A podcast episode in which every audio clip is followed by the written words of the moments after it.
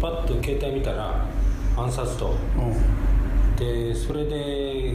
韓国にあのカカオトークと LINE でうん。問い合わせたあのの問い合わせたんですよ、うん。そしたら「本当ですか?」って聞いたら「いえ」と「はい」と。おで「なぜですか?」って言ったら「記事に書くなよ」って言いながら あの亡命云々と。亡命が見つかった可能性があると。ういう話を聞いて岩崎先輩に「すいませんお願いします」と それでそうだったんですよん それであの記事になったんですよ。私デスクでいたから。いやで最初本田さんに口頭であのその部分だけ2行ぐらい伝えたんです。よそれがそのぐらいねそれであの記事して。だからてっきりねトップで行くんかなと思ったら、うん、サブ扱いだったよねやっぱり暗殺かっていうまであの亡命企てての暗殺かっていうまでは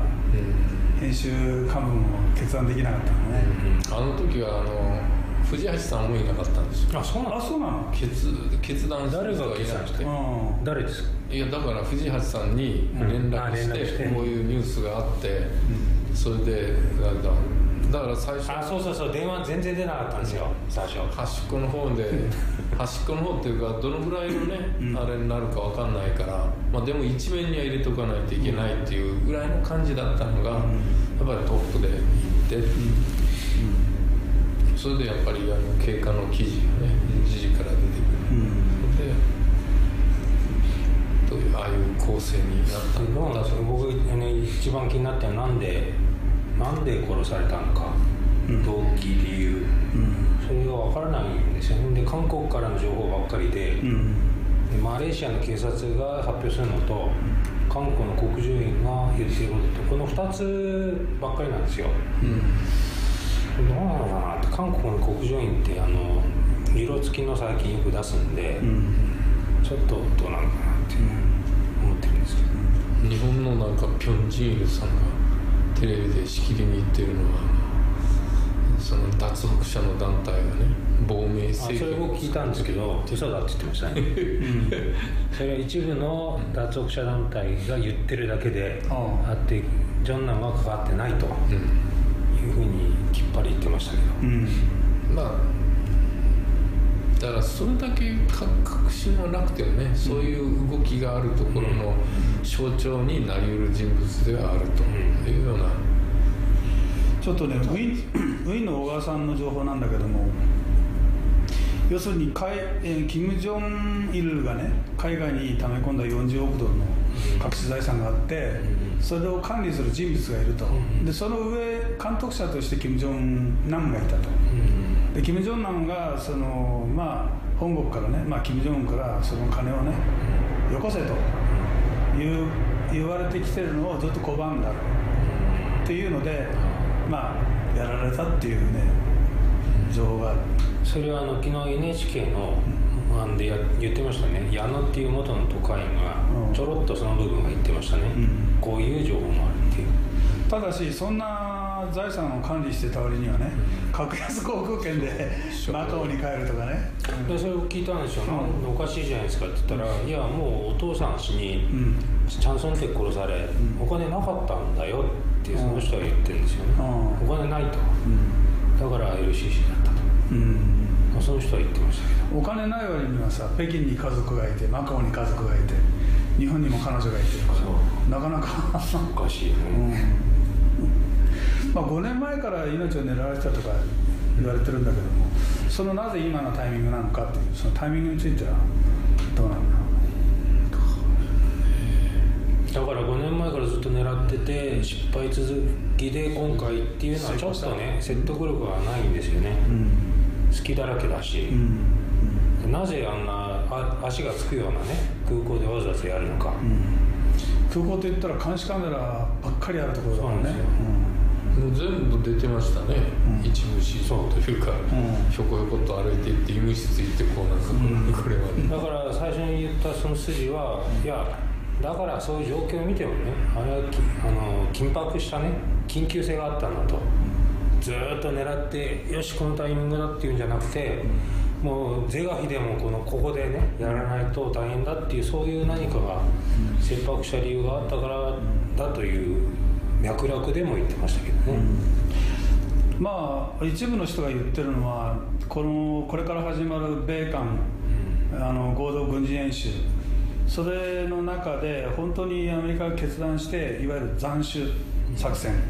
まあ、いわゆる金正恩を除去する作戦に出るんじゃないかと。でそうなると北の空白でねが生ずるのでそこで、まあ、金正男にすげ替えるそうそういう動きを察知して、まあ、その後釜である金正男もまず除除去しておいたと。いうふうな見方をする人もいるんだけどもじゃあ金正男アメリカがね金正男に「お前あそこの頭になれ」というのかね、中国が分かっててそれに協力するのかね、まあ、非常にちょっとあのいろいろつじつまの合わない話そうですよね。分かんないことだらけですね、まだね、うん明日あたりあの司法裁司法解剖の結果出るって出てますね。うーん。2週間かかるってマレーシア警察は言ってたらしいけどね。ああそうですか。司法解剖の結果が出る。のにそんなかかるもんなんですか？そんなにかかんないでしょ普通は。なんか一回やってまた二回目だよね。やってるんですよね、であの日本のメディアがよく引用するのはマレーシアの東方日報っていうねうん。華僑の出してる新聞。そうするとやっぱり中国系の情報がね非常にそこに入ってきてあんまりそればっかりをソースにするとね中国情報に踊らされるんじゃないかうん。という危険性があるよね、まあ、ところで、まあ、金正男排除という作戦は成功した、うん。これこれはじゃあ誰が どう得するのか。まあ暗殺のね暗殺であるにしたら暗殺の目的は何何だったのかということなんだけどまた堂々巡りだけど、まあそのねあの自分に敵対する勢力の目をね摘むという意味では、金正恩がやったんでしょうけれども。まあ殺さなくても殺しても彼にとってはそんなに大きく違いないんじゃないかなって気がするんですよね、もしこの脅威を除去するんであればまずリストの第一に挙げられなくちゃならないのは今チェコの大使だっけ？キム・ピョンユルね、うん、まあ自分にとったらおじさんになるのか、キム・ピョンだしそれからウィーンの国連大統領にいるキム・ガンソル大使。これは金日成キム・キム・イルソンのお系統だよね奥さんがね。確か。でこの2人は国に帰らずにまあ大使というところでね塩漬けになってるんだけどもある意味そのまあ活後にはそのいわゆる革命の血統というかそれにつながる。特にキム・ピョンイルの場合はねその可能性があるんだけどそれはないでしょう。まあウィーンではねこの2人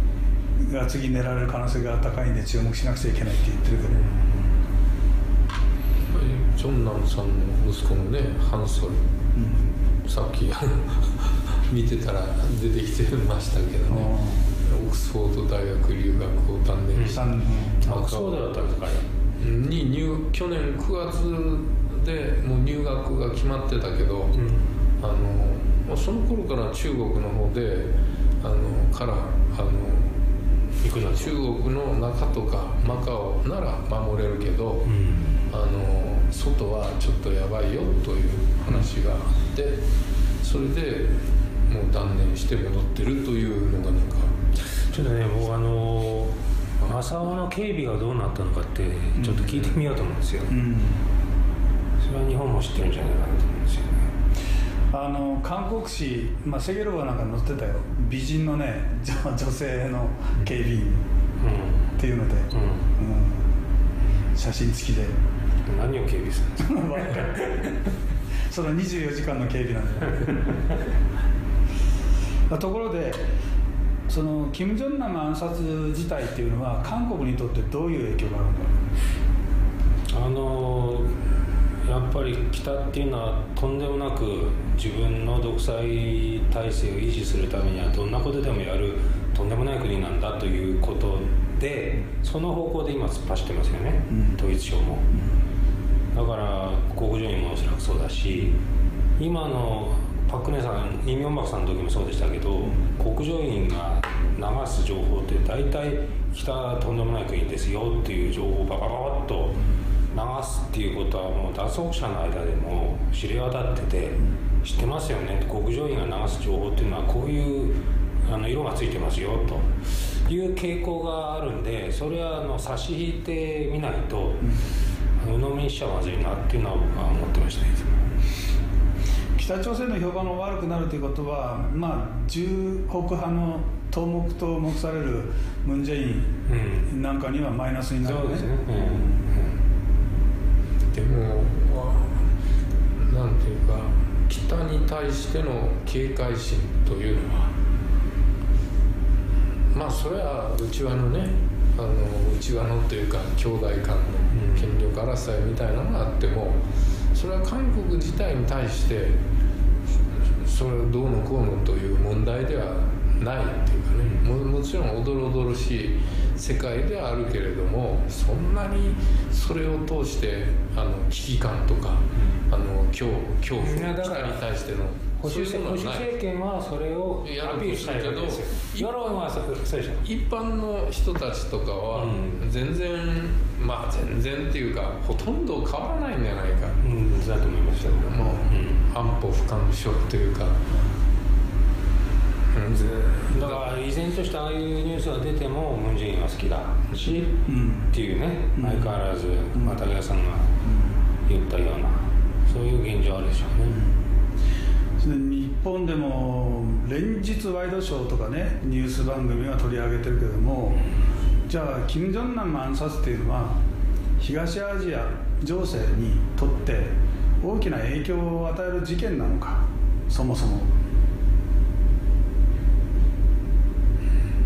あんまり大きなこう情勢変化とかねそういうことを導くものなのかどうか。各国がやっぱり自分の国益のために政治利用すするでしょうね。各国最大限、うん。だからそれ情勢が変わるっていうよりもそういう動きがまず出てきて情勢自体は変わらないよ基本的には、うん。そんなに大きなインパクトはないんじゃないかな、うん。マスコミが騒いでるだけであって、うん。それが興味半分あの非常に話題だし、うん。あの視聴者が食いつきやすいし、うん。っていうそういう意味でマスコミがもうあの走走ってるんでしょうけども、うん。情勢はそんなに変化ないよね、うんうん。まあ、ちょっとね余談に話はそれるんだけど、えーこれは日本のテレビ番組でやるとかってその現地の女性を、まあ、インドネシア人の女性をね、うん。あのリクルートしたっていう報道があるけどね。要するにドッキリ番組のうんような、はいうんなんかこう、まあ、南北いずれにしても海外で何か悪いことをするときに日本人になりすますというかね大韓攻撃爆破事件もあのキム・ヒョニンもあのそのあのから八山由八山八山にね、うん、それから男性もね八山真司だっけ、はい。なんかあの日本人を偽装したし、まあ、そういうことから始まって例えば夜いたずらするのにもね日本人を名乗ると有利だとかね、うん、なんか買い物するでも日本人ぶるとサービスが違うとか。っていうことがあるけどこういう暗殺劇にまでね日本 日本人を名乗られるとなかなか。どうなんですかこの安心するんでしょうかね相手が。そう信用度の問題だよね日本ってでねもだから結局なんていうか、えー、日本人ならはうっきりあこの人は日本人じゃないなという分かる英語とか、日本語とか、うん。で喋っても、ねそこらの人分かんないじゃないですか、日本人だよと言われればね。日本人が聞いたらこれは違うだろうと。君の家はさ日本語がうまいうまいって言ってたけど彼女記者会見聞いたら全然もう朝鮮生日本人がもう聞けばね、あこれは違うなってうん。すぐ分かりますからね、だからまあそんなに今回もそんなに凝ってね日本人になりすましてとか日本人を利用してというのはないんだろうけどまあでもそれがやっぱり一番まあインドネシアのインドネシアの女の子はそうだそれなんで、まあこの話に乗ってきたっていうこともあるだろうねただね彼女がその自分のその映像を見てみたいと言って見せてくれって言ったら断られたって言うんですよね、うん。見るなだからもうこれ全体がペテンだったから、うん。その日本で放映されるあるいはどこで放映されるなんてそういうねことはありなかったわけだよねもともとね、しかしそんなにうまくこうなんかここについてるクリームか何かをん。ブッとこうやってそれで本当に一瞬の出来事みたいなんでそれでちょっとこう失敗したりとかうん。やらずにやれるんですかでねもあの直接は関係ないんですけど、こんな話聞きましたよ。藤本健二がね、うん。あの行く行くでしょ、ん。であの金正恩と抱き合うと、ん。そういう仲じゃないですか、ん。でもちろん握手もするんでしょうね。でその時に CIA の方から前話したかもしれないですけどあの握手をするだけで相手を殺せるねものもあるんだけどどうですか？という提案があったって言うん。で。すよ日そういうものもあるらしいですよ。これオフレコですけど。そんなことやったら向こうで八つ咲きみたいな